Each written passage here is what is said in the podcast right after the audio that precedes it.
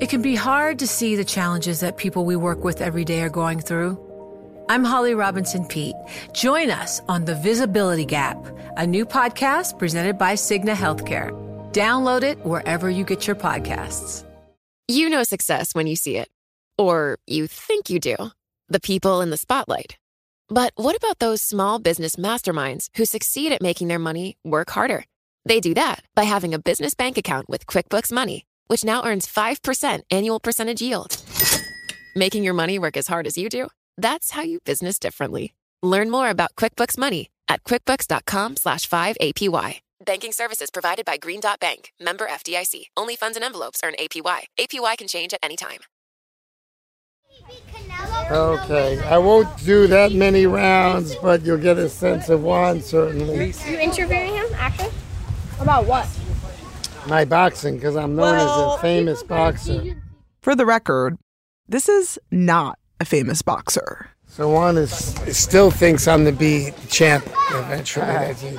We, we Calls me the champ anyway. we coming, we coming for Mike Tyson. Just a few more years. We coming for Mike A few more, Tyson. year, more years of practice and all. The man I'm standing with in a makeshift South Florida outdoor gym with his trainer, surrounded by curious kids, is Arthur Agatston. You may not know his name, but you definitely know his diet, which was everywhere in the early 2000s. Real weight loss for real people. Go to southbeachdiet.com today. You'll rev up your metabolism for even faster weight loss. by the doctor behind the revolutionary South Beach diet. I'm a real person. I lost nine pounds and 22 inches. At 75, Arthur is still hard at work on his beach body. We're on the swanky island off the coast of Miami, where Arthur lives with his wife, Sari. His regular boxing lesson is about to kick off. We're standing outside on a basketball court. Every so often, a ship comes by, blasting its horn. Arthur's trainer is a former professional boxer named Juan Arroyo. Get back. They start off with some shadow boxing. hook, right hand. Then Juan takes out his boxing mitts for Arthur to hit. Ready? Jack. Jack. If your shoulders how wide, if you Like this? like this. When you gotta stand right, doctor. You parallel, weight in the middle. Separate your legs more. To get back. You should feel the chest so they can see what the, the diet does. Look how he moves. Arthur is nimble on his feet. As Juan swings a mitt at him, he quickly ducks. He looks young and agile. You're top of the game. You showing up today. Arthur credits the South Beach diet with at least some of his endurance. It is also the source of some pretty immense wealth. The island where he lives, Fisher Island, is accessible from Miami only by ferry or private yacht. We got here today on the ferry in a Tesla. Arthur's neighbors include the model Carolina Kurkova, former New York Knicks player David Lee, and tennis star Caroline Wozniacki. Oprah owned a condo here at one point. The place looks like a resort. People even travel around the island on golf carts. But I'm not here to rub elbows with the rich and famous or get feedback on my right hook. In the early 2000s, the South Beach diet became a sensation. I was just a kid at the time, but I know that my mom did the diet for a little bit. Lots of people did. It was everywhere. And I wanted to understand why. After all, it's basically a low carb diet, which means eating lots of protein and vegetables and not eating much bread, pasta, and dessert. And as we learned in the last episode, low carb diets are nothing new. They've actually been around for many, many years. And yet, the South Beach Diet book became a major bestseller and spawned a franchise that has sold more than 23 million books. In its heyday, everyone from former President Bill Clinton to actress Nicole Kidman were reportedly fans. And the South Beach diet wasn't just insanely popular. It was insanely popular during a time that I like to think of as the golden age of the diet. From the 90s to the 2000s, the sheer number of diets was incredible. Weight Watchers was also exploding at the time. When you're on a diet, hungry is there to sabotage you every step of the way. The Biggest Loser was about to hit our TV screens. In just a moment, one player will become this year's biggest loser and win the grand prize of $250,000 from Nabisco 100 calorie. There were even diet cookies you could eat for breakfast. You want to lose up to 15 pounds a month? Get Smart for Life cookies. Doctors developed Smart for Life cookies with extracts from natural ingredients like fruits, vegetables. Even the fashion of this time period seemed to require being impossibly skinny. Remember low rise pants and crop tops? In this episode, we're going to dissect the South Beach diet. It's the prototypical diet in many ways. It was created by a doctor. It designated certain foods as good and others as bad. And it became a huge, huge business. How does a diet become so popular that decades later, there are people who still have a South Beach diet cookbook hanging around their kitchen cupboard? How does a particular diet go viral preaching the same kinds of things diets have been preaching for many years. I'm going to break it down and reveal the formula for viral diet success, like celebrity endorsements. I'm Bloomberg News health reporter Emma Court, and from the Prognosis podcast, this is Losing It.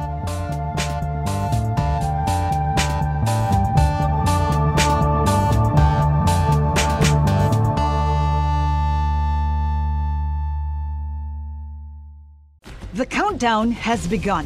From May 14th to 16th, a thousand global leaders will gather in Doha for the Qatar Economic Forum powered by Bloomberg. Join heads of state, influential ministers, and leading CEOs to make new connections, gain unique insights, and uncover valuable opportunities in one of the world's most rapidly rising regions. Request your invite for this exclusive event at QatarEconomicForum.com. The story of the South Beach diet starts with Arthur Agatston and a little bit of a belly, specifically his belly. For most of his life, Arthur was thin and athletic. So thin that sometimes he would even eat junk food to try to put on a few pounds. But one day he realized that he had gained some weight and not on purpose. In the mid 90s, Arthur was putting in long days as a cardiologist at a Miami hospital. Now we're sitting around with our cardiology fellows boasting about some athletic exploit, and the fellow starts laughing at me. Arthur asks this guy, What's up? And he said, Look at your belly. Arthur looks down, only to find I really, I had one. So Arthur goes on a diet. But the diet wasn't just the start of a weight loss journey for Arthur. It was the start of a whole new chapter in his career. I met Arthur on a bright December day in his medical practice's office in Miami Beach. In person, Arthur was really more like your classic doctor than a diet guru. There were a couple of models of the human heart in his office, and a white coat hung on the back of his chair. Arthur himself comes off as kind and straightforward. He's also excitable, prone to tangents, even while in the middle of telling a completely different story. But Arthur is also a diet guru. Back when he invented the South Beach diet, a different kind of regimen was all the rage. You probably remember how supermarkets suddenly started stocking low fat everything low fat cottage cheese, fat free yogurt, even low fat cookies. This became popular in the 80s as a way of preventing heart disease and losing weight. At the time, even the American Heart Association recommended a low fat diet. And Arthur was into heart health. He was a heart doctor, after all.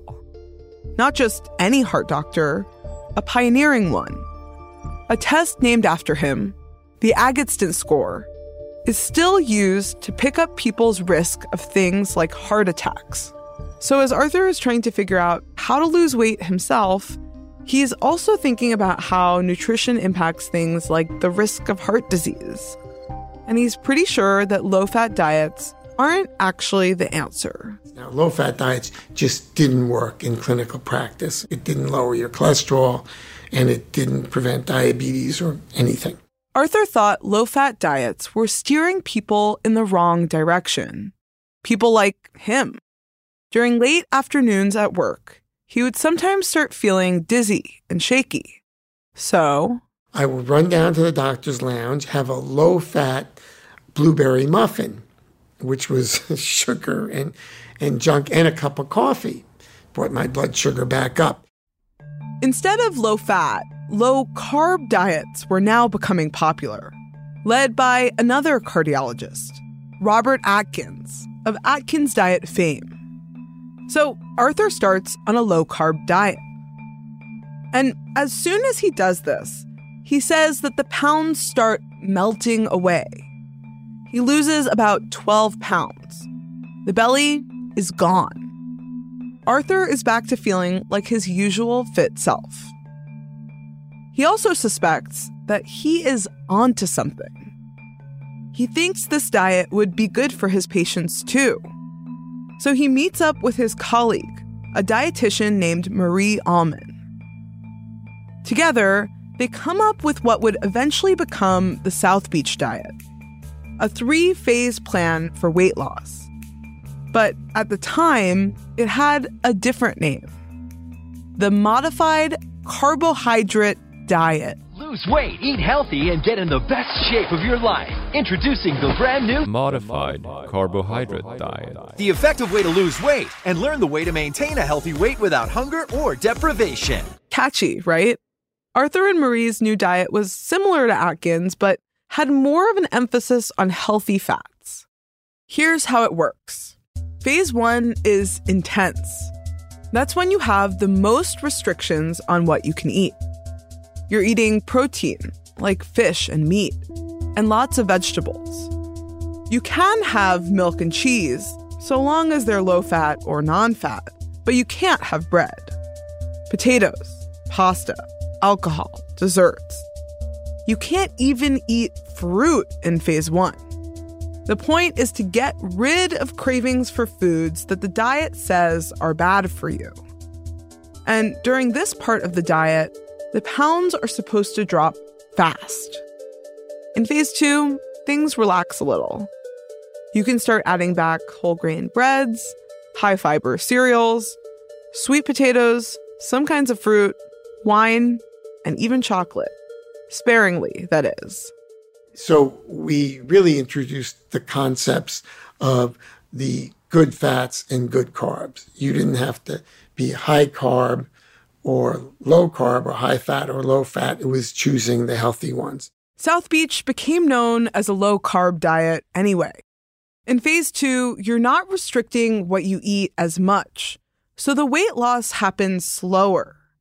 And you just stay in this phase of the diet for however long it takes to hit your goal weight. Another sort of novel idea the diet emphasizes is snacking in strategic ways. Because your blood sugars did have swings, and before your blood sugar dropped, if you had a snack and prevented the drop, it would prevent you from being very hungry. And in general, blood sugar is kind of a theme of the South Beach diet. It tells dieters to eat foods with a low glycemic index, especially in phase one. The idea is that these foods should keep you full for longer and less likely to crave, say, mint chocolate chip ice cream. Once you've lost weight, you move into phase three. The diet basically says you've learned how to eat and you can relax a bit. There's no list of foods to eat and foods to avoid anymore. Like, you can eat chocolate sponge cake now. The book actually says that. Beyond the chocolate sponge cake, The diet is honestly a little vague about exactly how this phase should look. It does say that people can overdo it and regain weight at this point. If that's what happens, then the book tells you to start back at phase one again. In this way, the South Beach diet helped spread a classic diet myth. The myth is this you diet for a little while, then get back to your normal life, now with a new, slimmer body. Except that's not really true. You have to keep up these new habits if you want to keep the weight off. If you don't, you wind up in a never ending cycle of losing and gaining weight, which is not good for your health. The diet I just outlined, by the way, was the original South Beach diet. There's also a newer version. Before it was a book, the South Beach diet was just a pamphlet. Arthur says even calling it a pamphlet might be overselling it. It was three or four sheets of Xeroxed paper stapled together.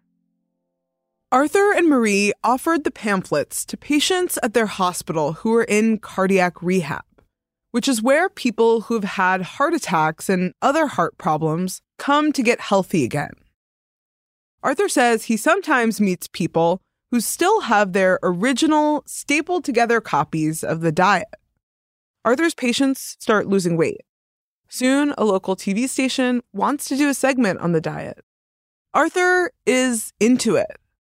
He also starts realizing that his diet has commercial potential. He and his wife end up buying the rights from the hospital where he works.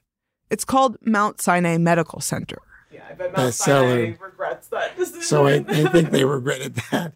Arthur also realized that his diet probably needs a new name. Modified carbohydrate diet just didn't quite roll off the tongue. He toyed with just calling it the Agatston diet, in the model of other doctors turned diet gurus before him, like Robert Atkins. But Arthur wasn't crazy about this idea. Arthur is an academic at heart. He didn't want to become Mr. Diet Doctor. Arthur says it's his wife, Sari, who ultimately comes up with the name. They're at dinner one night, eating al fresco at a Mediterranean spot underneath a big tree in South Beach, a famous Miami neighborhood known for its beaches, nightlife, and gorgeous people. Sari thinks about it, and she realizes it's the South Beach diet. I loved South Beach when my wife said it because here we were on South Beach and South Beach was becoming hot. And what I concluded was unless you went to the public and marketed, you weren't going to be successful. The imagery that South Beach conveyed was perfect. It made you think of beautiful women in teeny bikinis and tan, muscular men on a glamorous white sand beach. And South Beach, the place, was itself having kind of a moment. Miami had already been a popular place to visit with its sun and sand. But South Beach started becoming really well known in the 80s, thanks to new investments in hotels and restaurants. There was also a new hit show called Miami Vice.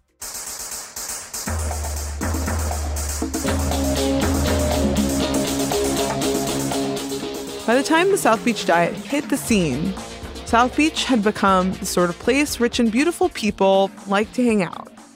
The newly named diet is featured on local TV in South Florida, which ends up being kind of a turning point for Arthur and the South Beach diet.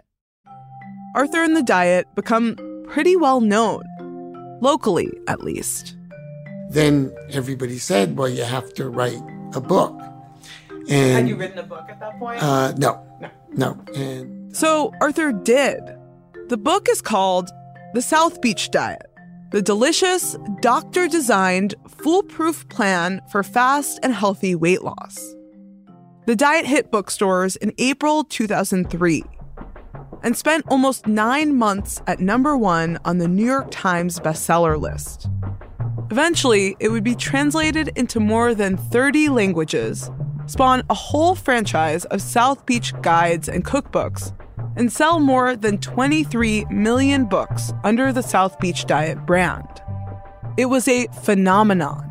It's a groundbreaking phenomenon with a global following the South Beach Diet.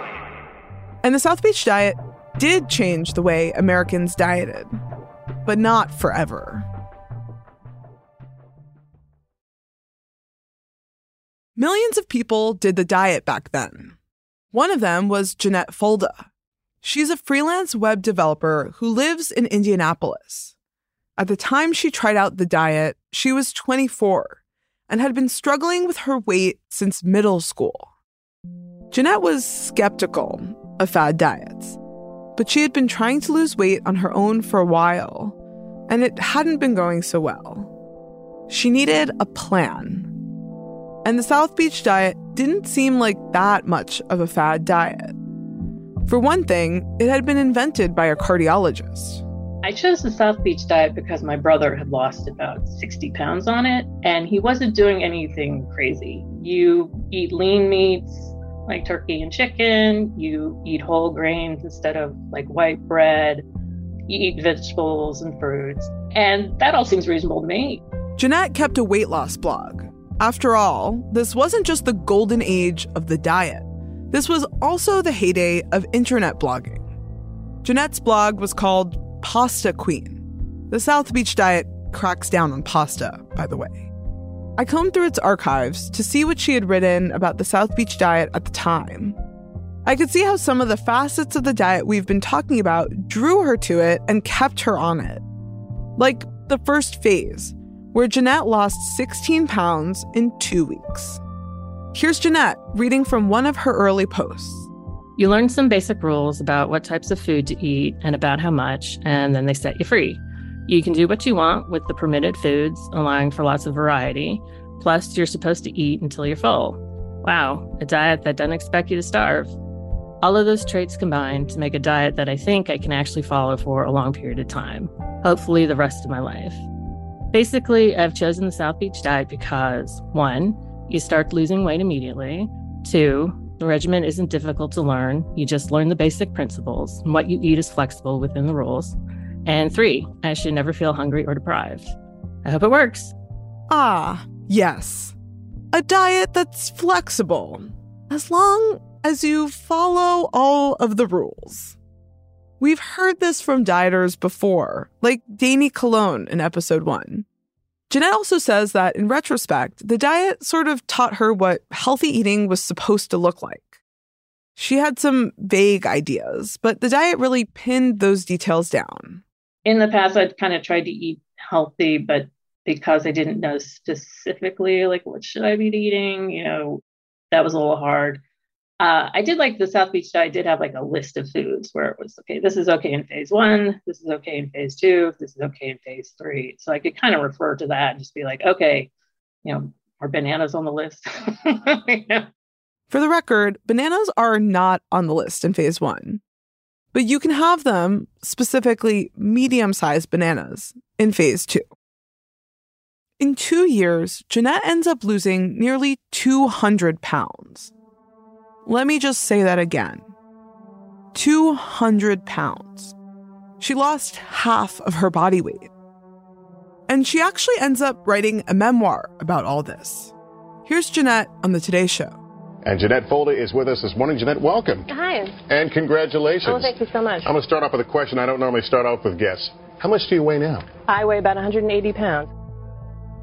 Jennette brings her old pants to the show and holds them up before the audience. The chyron reads Skinny Story, Weight Loss Tale. She's sitting on a stool in the interview, and she told me that she thinks they sat her there on purpose, so her whole body was visible in the shot. We'll come back to her and what she calls after the after photo in a bit. I'm Alex Rodriguez. And I'm Jason Kelly. From Bloomberg, this is The Deal. Each week, you'll hear us in conversation with business icons. This show will explore deal making across sports, media, and entertainment. That is a harsh lesson in business. Sports is not as simple as bringing a bunch of big names together. I didn't want to do another stomp you out speech. It opened up so many more doors. The show is called The, The deal. Deal. Listen to The Deal wherever you get your podcast. And watch on Bloomberg Originals, Bloomberg Television, or BTV Plus. Remember our original question? Why did the South Beach diet take off? Was it the name or that it was invented by a doctor? Was it that it seemed easy with only two weeks of really restrictive dieting? I wanted to get to the bottom of this question. So I talked to Carol Angstadt, who designed the cover of the original South Beach Diet book.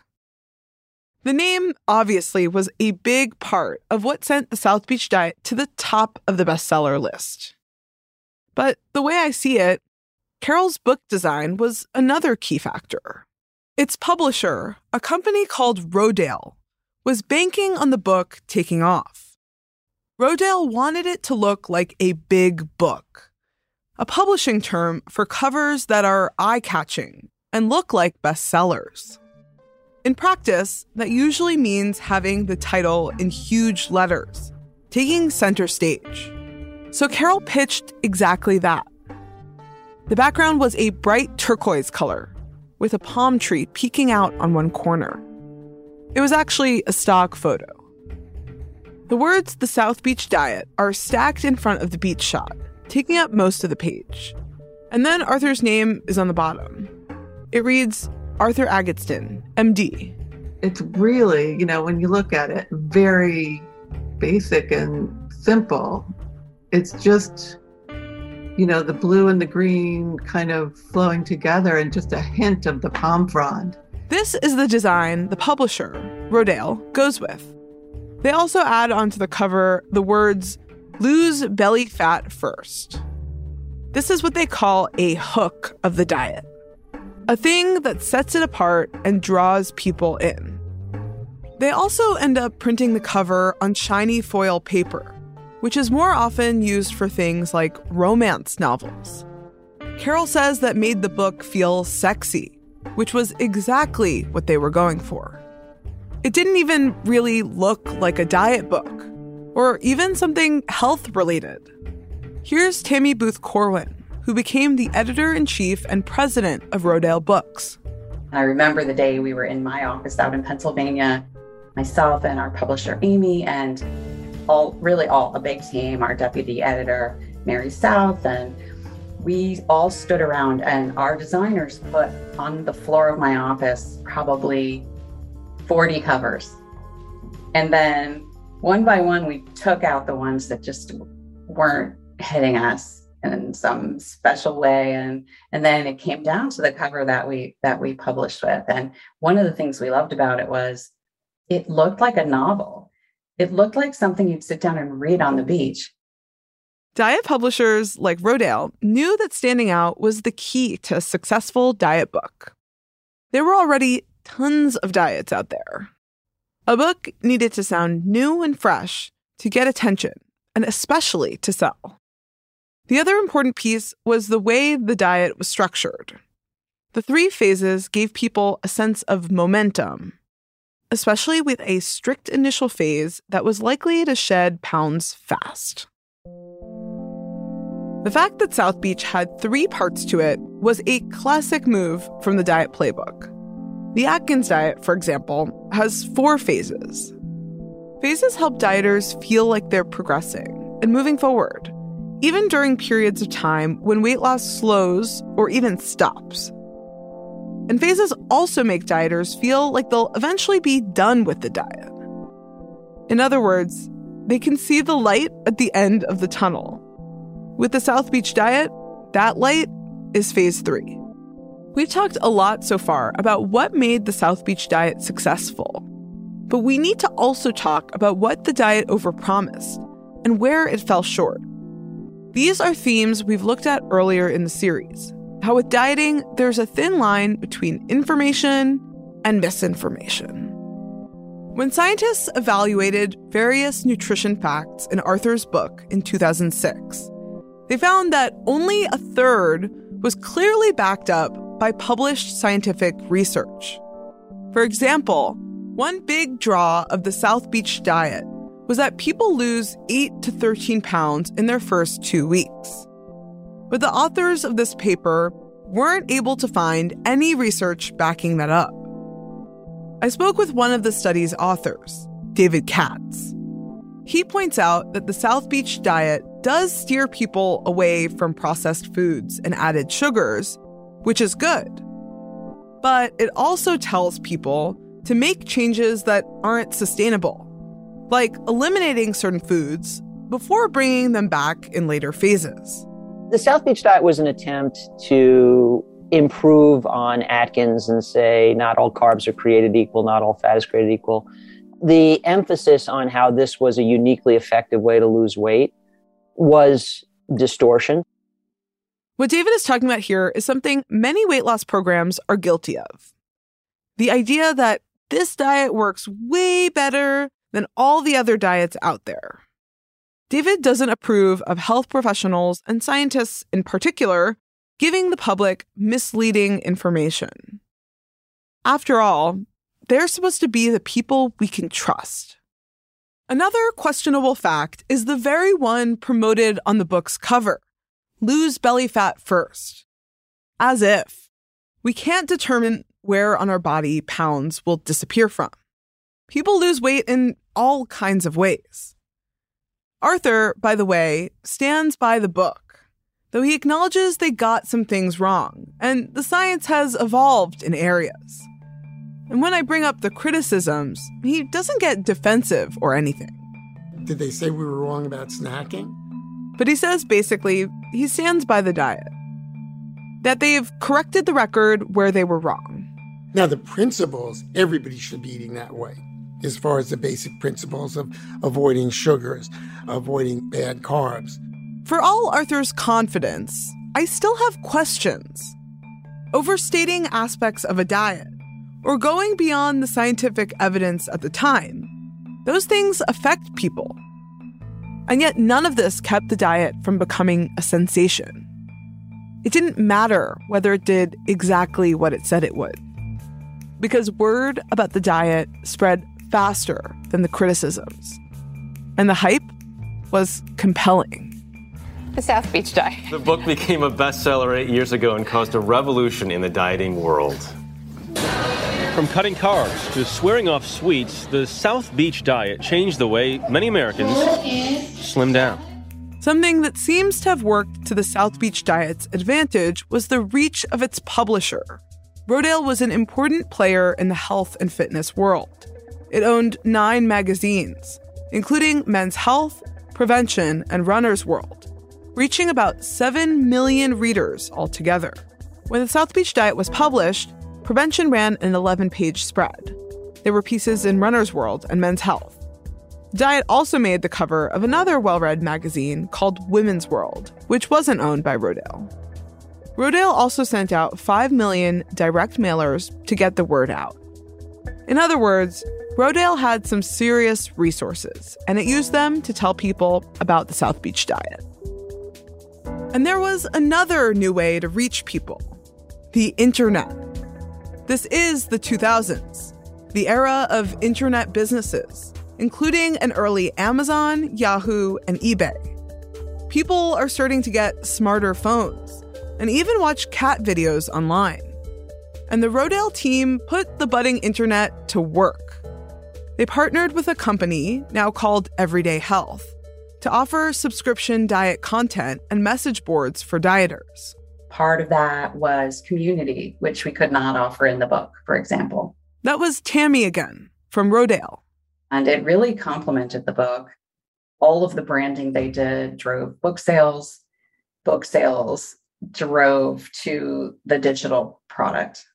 With SouthBeachDiet.com, it's now easier than ever to lose weight while eating the foods you love. I do. I get to eat the sweets. Now with South Beach And there was another thing that really helped push the South Beach diet to the masses celebrity endorsements. Former President Bill Clinton happened to have a new book coming out around the same time. So he went on a book tour and he looked great. And people were asking him, You look great. And he said, I think it was in New York Magazine, he said, I'm on the South Beach diet. And from there, sales skyrocketed. Jessica Simpson, who famously wore short shorts in the 2005 Dukes of Hazzard movie, was also said to have used the diet to fit into her Daisy Dukes. The actress Bette Midler was another South Beach Diet fan. Celebrities are especially effective diet ambassadors because people already want to look like them. As the diet was taking off, Tami and other Rodale employees would gather around their publisher's office every week and wait to hear how well the book had sold. Back then, you had to wait for the numbers to come in. You couldn't just check them online. Then the publisher, Amy Rhodes, would decide whether they needed to print more copies. And literally in the first year, we went back to press 23 times, I think it was. It would be so exciting. Amy would say, I'm pushing the button for another 100,000 copies. And the first time that happened, we we thought, you know, this isn't another stratosphere now. This brings me to the final and critical piece of all this timing and context. Remember, before the South Beach diet launched, everyone was talking about a different dietary villain fat. This was the era of fat free cookies and frozen yogurt, after all. The cultural tide started to shift with the Atkins diet, which made carbs into a dirty word instead. You walked in the studio and a collective gasp over how fantastic you look. I know you're doing Atkins. I'm doing Atkins. In the first six weeks, I lost 23 pounds. Then I went to 30 pounds, I lost. And then Christmas. That was Sharon Osbourne, who was a celebrity ambassador for the diet. Atkins was extremely popular, but it was also criticized because it told people to eat a lot of fatty foods. Doctors said then that it could be dangerous for people. Then Robert Atkins, the inventor of the Atkins diet, died. He'd been injured, but it started this huge controversy about whether Robert Atkins himself was in poor health. There was a discussion around the time of his death about, you know, did he have a bad heart? You know, people said he was obese. A doctor who worked with Atkins, by the way, denied a lot of this back then and said Robert Atkins' medical issues likely weren't because of his diet. It was all very sad. However, having a heart healthy diet to replace it almost at the same time was just a very odd, odd bit of timing that ended up being something that helped the book kind of take that place. It's customary for diet books to come out in January, but Rodale actually put the South Beach Diet out in April, wanting to set it apart a little bit. Remember, Bill Clinton is going on his own book tour around this time and talking about the diet. And then the very month the South Beach Diet book comes out, Robert Atkins dies. The timing couldn't have been predicted but it would wind up being very important. And really, this is one of those stories of a book or a launch where you do everything right in your mind, you do everything you can do, and then you send it out into the world and you don't know what will happen next. And then there are all of these X factors that go into it the timing, you know, in terms of how people receive it, what else is happening in the marketplace in that specific category and elsewhere, and so on. To recap, the South Beach diet succeeded because of its branding, its tremendous reach, celebrity endorsements, and timing. That formula worked for this diet, and it's worked for countless other diets too. For the people behind the South Beach diet, it was a success story. It had blown past expectations, dominated the cultural moment, and redefined how well a diet and a diet book could do. But for at least one person who actually did the diet, it was way more complicated. That person was Jennette Fulda, who we spoke with earlier. She lost almost 200 pounds on the South Beach diet. This is the story of after the after photo, as she puts it. Jennette loses all that weight and keeps it off for about a year and a half. Then it starts creeping back. But that was the least of her problems. I still have that. it's been 14 years now. I've had headache for 14 years. Jennette started getting these persistent headaches, not because of the diet or anything. They just started happening. And nothing really helped to relieve the pain. Dealing with health issues made it really hard to keep dieting, as you might imagine. So I was working a nine to five job and I would just be exhausted at the end of the day. And I would just stop at the grocery store and get something to eat, be it ice cream or, you know, chocolate covered almonds or something. And I would eat as soon as I got home. And that was like the best part of the day. it's not just Jennette. Dieting might be manageable in the day to day when everything is going right. But then again, when does everything go right? Things come up, including, unfortunately, illness. Like for Danny Cologne, the calorie counter who we talked to in our first episode. The road bump was a family member's health crisis. This is incredibly common. For Jennette, it was her own health troubles. I can't blame the headache entirely. I think part of the problem was by then I'd gotten out of my good habits and I kind of entered this new normal where it was normal not to exercise and normal not to eat healthy. And trying to transition back to that, I think, is very difficult. She thinks about losing weight again, but doesn't have the energy. It's harder to exercise, especially when comparing herself to earlier Jennette, who had run a half marathon. Over the course of nine years, she gains it all back nearly 200 pounds. You don't quite notice it at first because 20 pounds a year is just one or two pounds a month. It's maybe like one dress size per year. So I'd have to buy new clothes in the fall, but hey, it's the fall. I'm going to buy some new clothes anyway. And it would just be another size. It's depressing.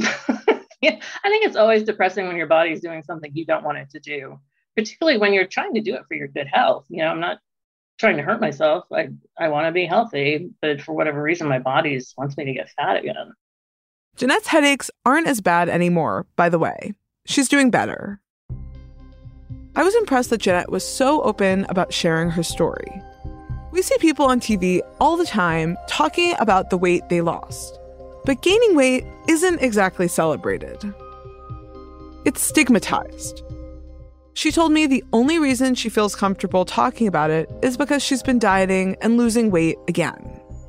Over the course of two years, she's lost about 110 pounds. I guess the thing that really kickstarted me was the pandemic, where suddenly there's this killer virus out there. And I was like, oh, obesity isn't going to kill me 20 years from now. It's going to kill me 20 days from now. I was struck by that number 110 pounds. That's a lot. And remember, she had previously lost almost 200 pounds all those years ago before regaining the weight. As I was poking through Jennette's old blogs, one early post in particular stuck out to me. Back then, at the very start of her weight loss efforts, she learned that the vast majority of people who lose weight regain it. And this is what she wrote about that stat. I plan on being one of the 5% who doesn't. This idea keeps diets in business. We all want to be the exception to the rule. I'm going to dig into exactly what the scientists say about this in our next episode. I'll be traveling to a sprawling research campus in Baton Rouge, Louisiana, that's home to every gizmo and gadget that could possibly help researchers study weight loss. One of my colleagues used to say it's like Toys R Us for a kid. Uh, you know, it's Toys R Us for a scientist. We'll take a look at the conventional wisdom about dieting, that classic formula of calories in, calories out, and explore how researchers know it's true, but also how they know there's more to it than that. We'll also dive into the never ending showdown between low carb and low fat diets to see which one, if any, is actually better. And last but not least, we'll dive into the secrets of successful dieters. Like. And so I bought some food safes so that I could put the uh, food that I had trouble controlling myself with in those food safes. Losing It is written and reported by me, Emma Court, and edited by Kristen V. Brown. Magnus Henriksen is our senior producer. Stacy Wong, our associate producer, and Blake Maples is our audio engineer. Our theme was composed and performed by Hannes Brown. Thanks to Francesca Levy and Tim Annett. Be sure to subscribe to Prognosis if you haven't already. And if you like our show, please leave us a review. That helps others find out about it. Thanks for listening. See you next time.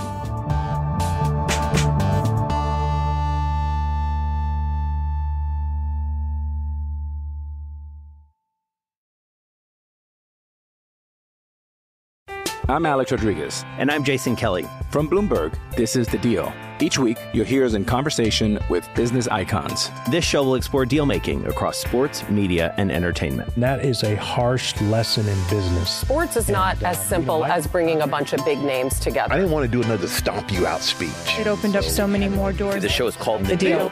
Listen to The Deal wherever you get your podcast. And watch on Bloomberg Originals, Bloomberg Television, or BTV Plus.